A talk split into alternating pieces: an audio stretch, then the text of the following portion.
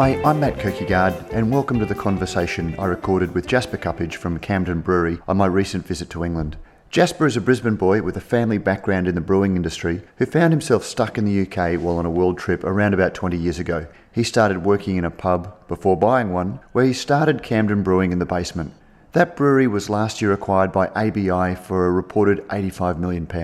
Jasper has stayed on to continue to run the Camden Town Brewery, which this month launched its new production facility. With all of the talk of independence at the moment, Jasper's success sits right at the pointy end of the philosophical and political discussions around definitions of craft. Enjoy the conversation, but first a word from our sponsor. Love craft beer, good food, and somewhere to enjoy both at the same time? Zoo Brew Craft Beer Festival is coming to Taronga July 21st to the 23rd, 2017. Tickets are on sale now for the first ever festival of its kind in Australia, hosted by the Taronga Centre. Go to tarongacentre.com.au for more details and tickets. Taste local craft brews from more than 20 breweries including Stone and Wood, Two Birds, Nomad, Bent Spoke and many more. Enjoy food from event partner the Royal Albert Hotel. Indulge in the shuck truck, curries by Surgits or smoke goodness from Jackalope Food Co. And hear talks from industry professionals. Zoo Brew Festival is coming soon so don't miss out on tickets. Go to tarongacentre.com.au today to get yours and come share a beer with friends. A portion of all proceeds goes towards supporting wildlife conservation for Taronga Conservation Society Australia. Zoo Brew Festival at Taronga. It's going to be wild.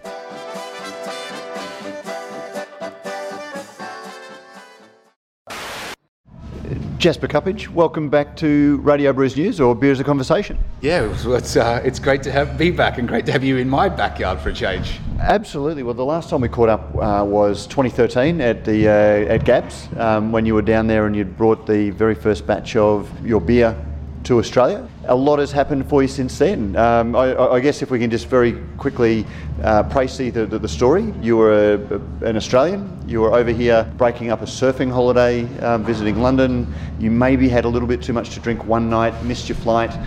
Uh, landed on your feet, I think you described it, with a job in a bar. You ended up buying a bar um, and started brewing in the bottom of uh, that. Yeah. And now you've got uh, what I have to say is a very, very large brewery that you're about to open uh, just north of here. Yeah, that's uh, that, you know very, very fast. It feels like a long time. It's 22 years in between that story, right? So yeah, it's actually on a way to Africa. Missed a flight because I was in a bar that offered me a job. Worked there. Worked at a lot of other great establishments across the city and then yeah, and then bought my own place. Started brewing in the basement of the pub, you know, before this kind of amazing times that we're going through in beer existed.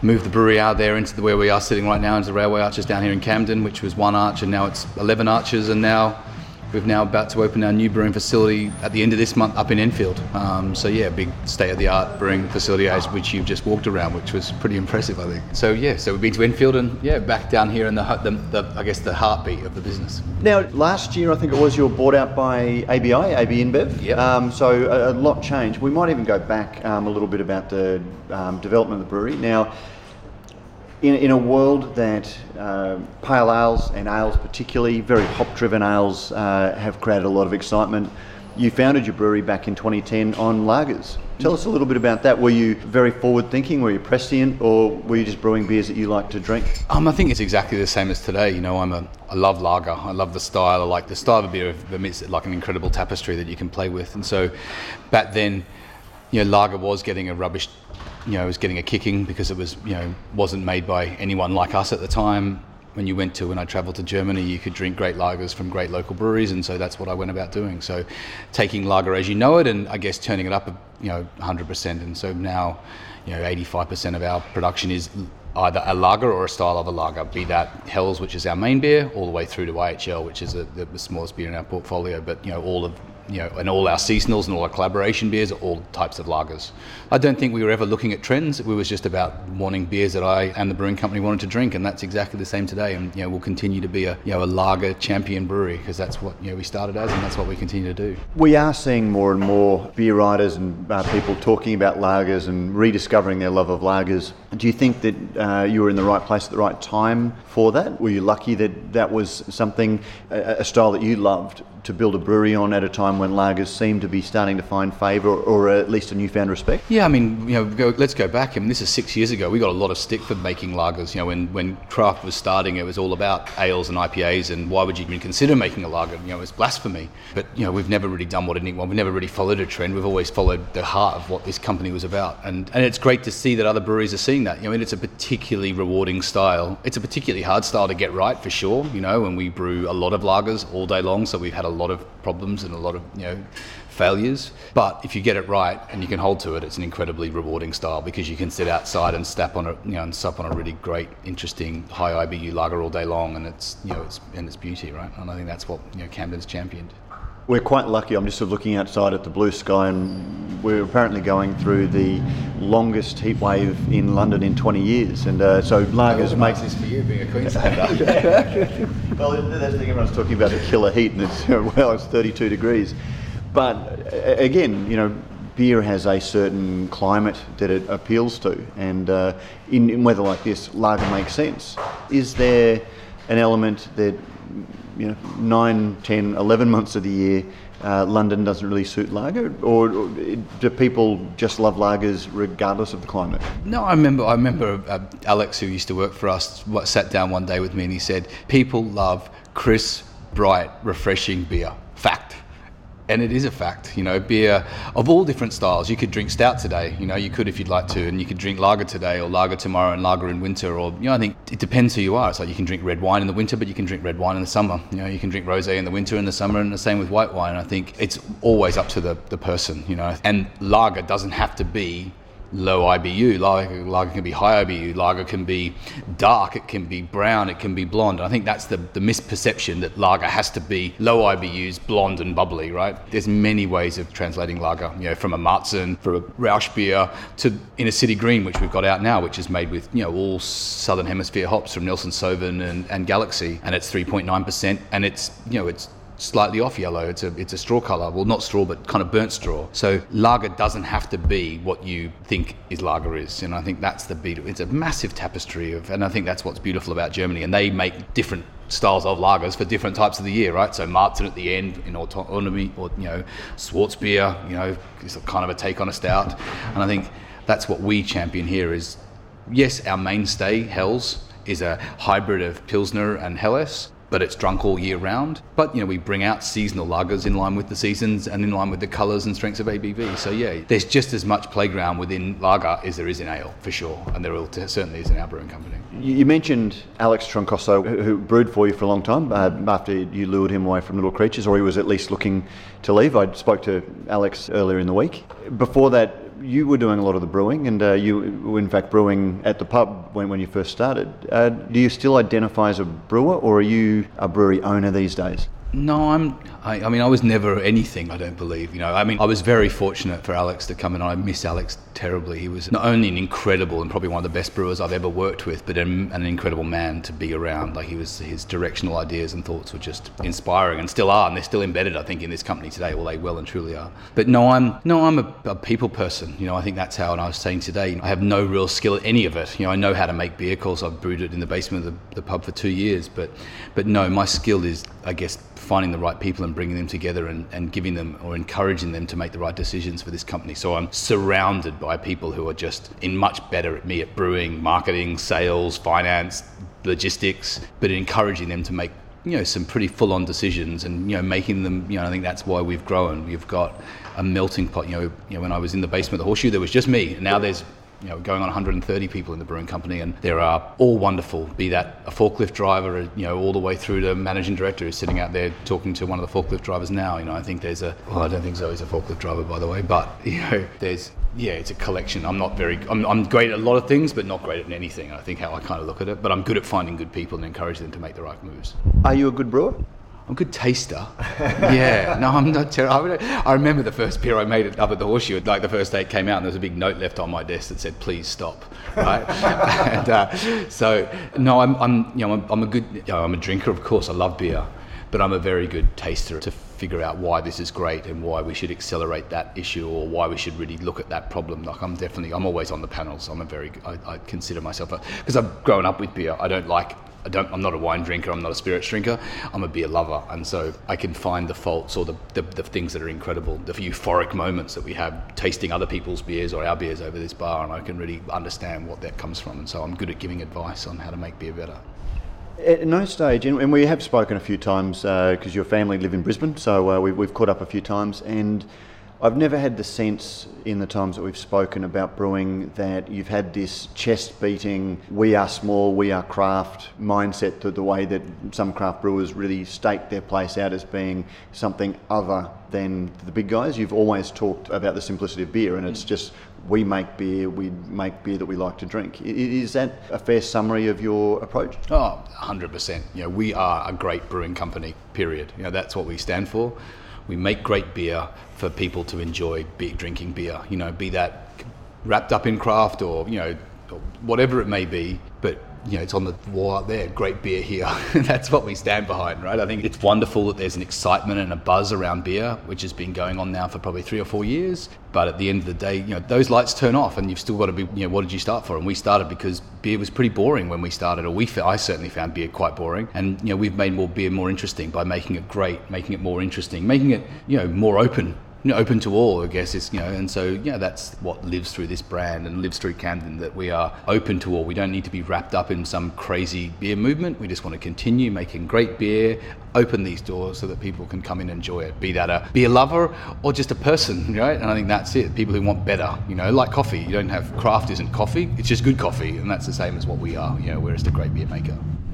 Does that make it a little bit, or did that make it a little bit easier when you came to be bought out by ABI um, last year that you didn't have the egg on your face that perhaps some of the American brewers who made a big thing of being small and independent and then suddenly they sell it and they've got to do the, the narrative for this will let us do this, you know, this will give us the funds to do this. It didn't seem to have that same misstep for you when, when, when you did uh, come to sell out to ABI? Yeah, I mean, I think when the business was going, I always knew at some stage to grow a business that I wanted to grow the way we wanted to grow it, we were going to need investment from somebody. Now, that wasn't, I was under no illusion who that was going to be. I always was going to partner with a, you know, a brewing company. I'd never in my wildest dreams did I believe it'd be so soon. And, you know, we wanted to, to work with a brewery, be that for distribution or, or, or investment, whatever it was. There was always going to be a relationship with a brewing company. And, you know, we're not a political brewery. We don't, we don't need to. You know, people go down roads many different ways and, you know, keeping as many roads open as possible is about running a business successfully. And I think we don't alienate people here. You know, listen, we were written off by lots of people when we joined ABI. And I'm still great friends with the guys who took the piss out of us when we launched. Who cares? That's how they. That's the road they take. And I think it wouldn't matter even if we said before what we do. You know, roads change all the time, right? So, I, you know, if we did decide, you know, we've always made decisions. We've had to go back on our words on certain things before, but I've never had regret, you know, and I think so. You know, we always kept our doors open. I've seen some of the great brewers of the world who jo- joined with other big brewing companies and made successes, and that's the successful road that we've taken. You maintain Camden as a separate brewery within the larger ABI uh, organisation. Do they have much day to day involvement in the brewery, or do you get much day to day instruction from them, or do you pretty much run it the way that you want to run it? Yeah, I mean, I think Camden day to day has been exactly the same for anyone who anyone who works here or has worked with us before, who works in the front will say it's exactly the same as it was before we've been with ABI. I have a new board of directors that I report to, the same structure as I did with my board of directors before, um, but actually now the guys I report to know a little bit more about beer than the board that I had before. So actually, I'd say we're in a better place than we were, you know two years ago. You know, we've got, if we need it, we've got the assistance of an incredible technical department based out in Belgium, um, and you know, a collection of maverick beer makers around the world that we can ask questions of if we need to. So yeah, so they, you know, it's business as usual. Like I said, we're a standalone beer. We've got a, the plan to grow the top and grow the bottom of the business, and yeah, we're sticking to it. And that's I'm in charge of that ship to make sure I deliver that. And currently, we're you know we're doing a great job of it, and ABI really appreciated that. Can ABI, you know, in a lot of ways, the big breweries got caught wrong-footed by the growth of craft beer or the, the, the, the new beer movement. Is there much that they can learn from uh, Jasper Cuppage and Camden um, that can influence the uh, you know that large end of the market? Oh, 100%. And they're all, and that's why it's so rewarding. You know, every time I have a meeting with anyone who's not within the circle that I work with within ABI, they're just like, keep doing what you're doing well and teach us something at the same time. And we're learning from them. You know, we're learning great things from them, and they're learning great things from us. So, yeah, there's definitely. I mean, they've they want Camden to still be Camden, and they're giving us every you know every reason to believe that, and every investment to continue that. So, yeah, they are learning from us, and uh, and we're both learning from each other, and it's uh, so far a really great partnership. We've just been out to the new brewery, and uh, I have to say it is uh, monstrous. It's it's huge. It's uh, very it's very impressive. Is probably a, a better way of describing it. Um, can I no, ask? It's big. it is. It is very big. Uh, you know, it's certainly um, there's no starting small and growing. You've gone large on it. Can I ask how much a brewery like that costs? Yeah, I mean we're currently on under budget, which is kind of nice. Um, but yeah, we've invested just short of 25 million pounds on okay. on the brewing company, um, and that's for everything from grain in to, to beer out, packaging, keg line, can line, bottling line. So yeah, no, it's a you know it's a significant investment um, that ABI have supported us on, and yeah, it's, and it's as you can see, it looks fantastic. We've seen uh, Goose Island, one of the US ABI purchases, really becoming a global craft beer brand, and we've seen it land in Australia. Um, do you think we will see Camden grow the same way, or do you think you'll still be a local English brewery or even a local European brewery? I mean, I'd like to think so. You know, we joined ABI to, to obviously extend our roots from our home market. I mean, our, our focus is the UK. Um, obviously, we're very well received in London.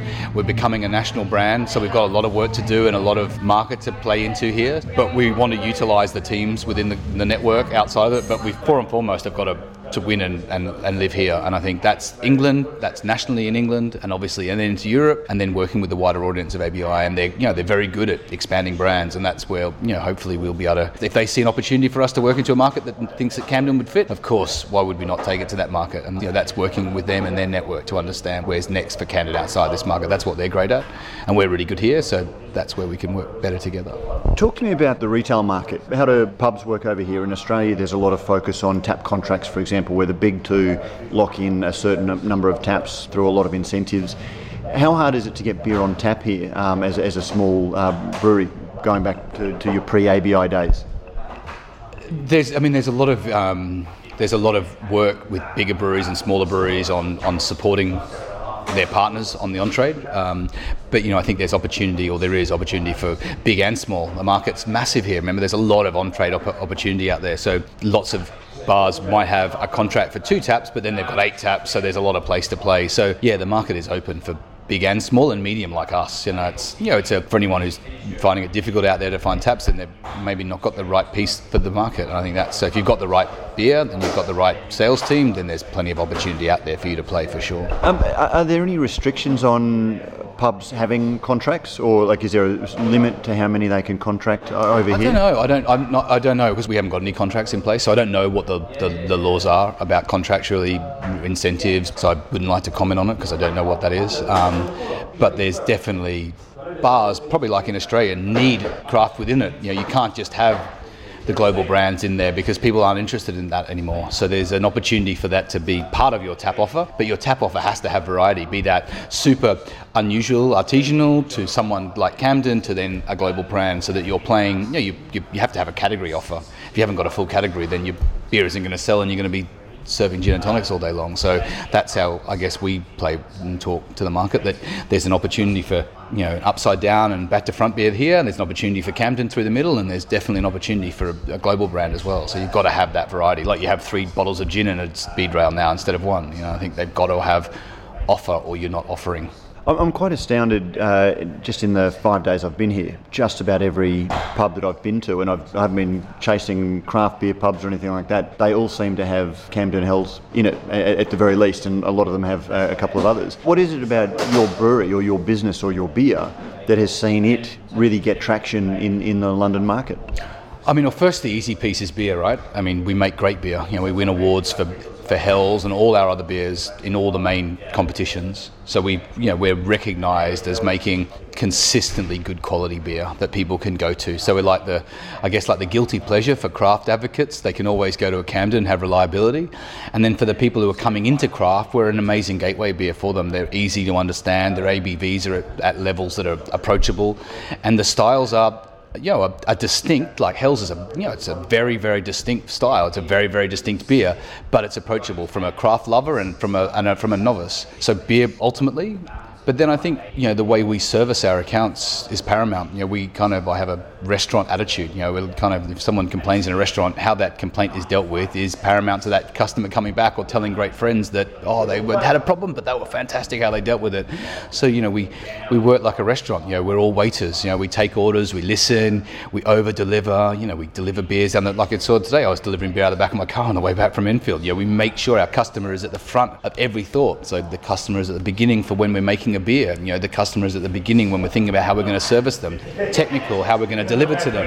You know, we have you know, four technical services guys on Vespas running around town cleaning lines for us all day to make sure the experience is great. You know, we have five vans, six trucks delivering beer so we can do next day delivery services into the city. You know, you've got a call out service on weekends so if you run out of beer, you can get beer, you know. So we make great beer and we look after our accounts and that's you know basic business right? And then everything else seems to fall into place. So yeah we've got a lot of admiration in the marketplace because we admire the marketplace a lot. We care about our customers customers first on every front. And i think that's what you've got to be to be a you know it's, being craft is end to end and that's part of it. There are a lot of people listening to this podcast who are either have breweries or looking at getting into breweries and you know looking at finance for example. I mean did you have a rich uncle who funded your brewery or how, how did you because it, uh, all of the things you're talking about there, there is a cost involved in good service. Um, there is a cost involved in putting trucks on the road.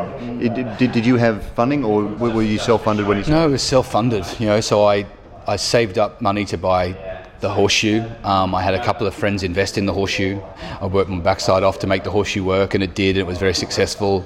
Then it paid off its debt that it had. So then I remortgaged the horseshoe to do this business, and I remortgaged everything cat, dog, partner, everyone. So if it went wrong, I was going out. I'd probably lose my life. My partner has been, you know, I've been either 22 years now. She was incredibly understanding, and we risked everything. We did, but we risked everything to do it right. So we are authentic all the way through, and I think it's the same today. So yeah, we're not a lifestyle brew; it's a business. Yeah, we've grown a business and made a sustainable business by hard work and taking large risks that were bets that I was pretty confident in. You know, but if they didn't come off, then you know the brewery wouldn't exist today. So yeah, there's you know it's a very capital intensive business as you know. Trucks aren't cheap, kegs aren't cheap, these aren't cheap. You know, so but I was confident in what we were doing, and you know, and, and, and that's where we are today. So yeah, so it's been a, a long road, but there's definitely been some risks along the way.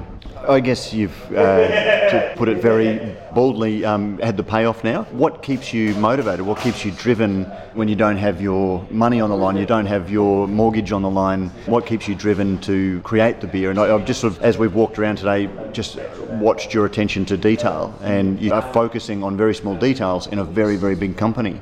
What what keeps that focus for you? Because I love it. you know, I love Camden. I love everyone who works here. You know, I love what we do. I'm proud of what we do. I mean, I'm more in Camden today than I've ever been before. You know, yes, I've got things that I don't have to focus on that, and you know, I don't have to, you know, where capital is coming from for the next stage. I just have to put a business plan together, and if we're all up for it, then we can continue. So my passion for Camden is, you know, 100% day in day out because I love it. You know, you can do those things like you saw today. You know, I can make those changes, and they and they they're listened to because everyone admires because they know I do it myself. You know, they know I deliver the beer, I clean up, I do that because those things I care about. You know, it's probably because I'm, I guess, probably off the back of my mother. You know, she's a bit, you know, as you know her, you know, she's a, a workaholic, and she's probably instilled in that in me. And there's never enough hours in the day to to make things as good as they should be. And they continually, those improvements can continue to happen. So the day I stop here will be the day no improvements need to be made.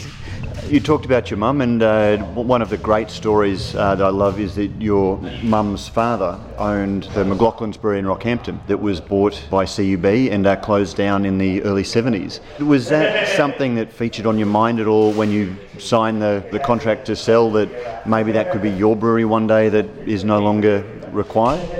No, no, no, it hasn't. No, I've never, no, no I've never ever thought about that because I never really knew Mum's brewery, and so I never, you know, breweries do close for sure, you know, and if ultimately if Camden isn't a success, maybe that would happen. But you know, it's experiencing, continually experiencing great growth, and it's my job to make sure it is sustainable. You know, that's why we joined ABI to make it sustainable, not to close it down, to grow it, and that's what they've they've, they've come into us to, to grow it as well, and they can see what it can add to their brewing company. So yeah, no, there's, you know, there was never a thought, and still never a thought in my mind that joining ABI was to shut it. The only thing I thought about joining ABI was to resurrect McLaughlin's, you know, because now obviously the trademark rights are with them. Because if it wasn't Camden, I would have called it Mac's.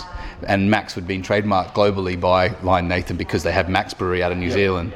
So yeah, this brewing company would have been called Mac's, but I couldn't. But I'd love to find out more about McLaughlin's now that it's part of the family. So you know, it's nice that we've gone full circle. But you know, we've uh, we've got a future to build rather than a future to close. You know, that's for sure. You're a Brisbane boy that's been in London now for 22 years. Do you have any plans to, to move back to Australia, or are, are you now uh, institutionalised in London? Yeah, I mean, I'm in London. All my three children are born here. My wife's a staunch Londoner, so you know, London is my home. You know, I love. Don't get me wrong, I love going home and you know enjoying the weather like we're experiencing out here today.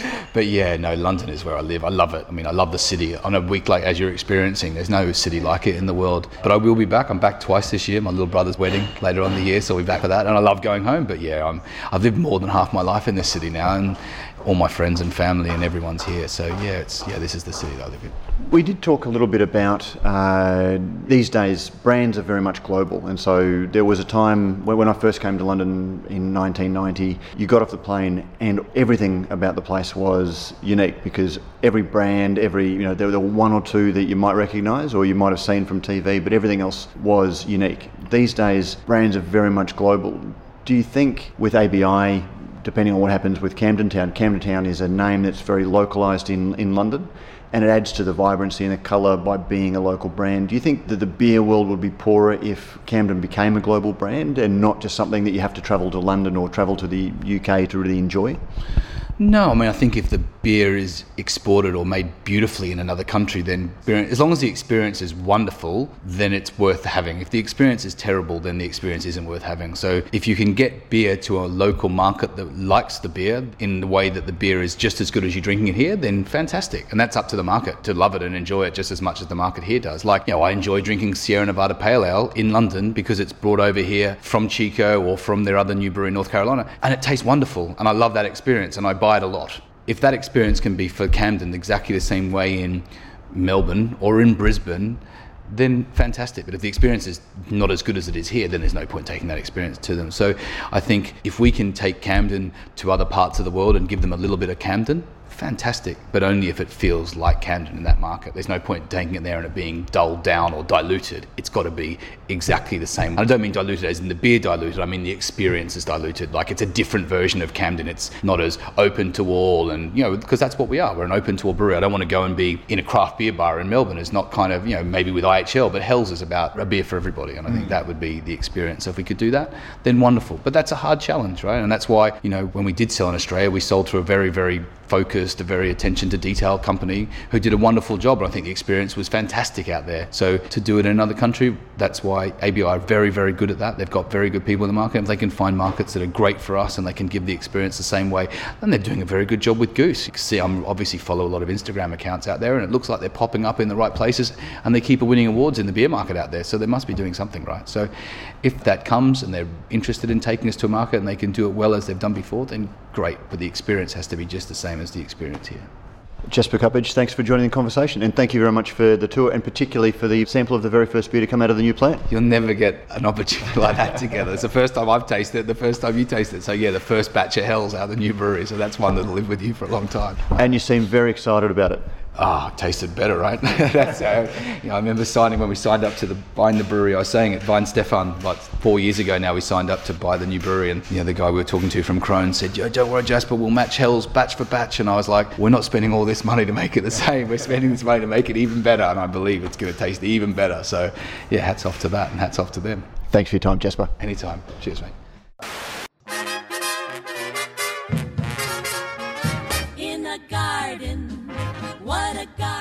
Brews News is made possible by Brewpack, Australia's number one craft contract brewer. With over 100 craft beers and ciders on the roster and counting, Brewpack specialises in offering growing craft breweries a home for their packaged and keg beer, no matter how crafty. Serious about handmade beers, and with an open door policy, Brewpack's brewers love having passionate, hands on partners in the brewery. Thinking about craft contract brewing? Think Brewpack. And uh, yes, we thank Brewpack for not only making a whole lot of great craft beers possible, but also for making this podcast possible. That was my chat with Jasper Cuppage. We'd love to know what you thought about the conversation and the things Jasper had to say, and you can leave comments in the show notes at brewsnews.com.au or on our Facebook page. If you enjoy Radio Brews News and Beer as a Conversation, please rate us and leave a review on your favourite podcasting app like iTunes. It gives us great feedback about how we can improve the show and also people you'd like to hear. We look forward to joining you next week for another conversation about beer.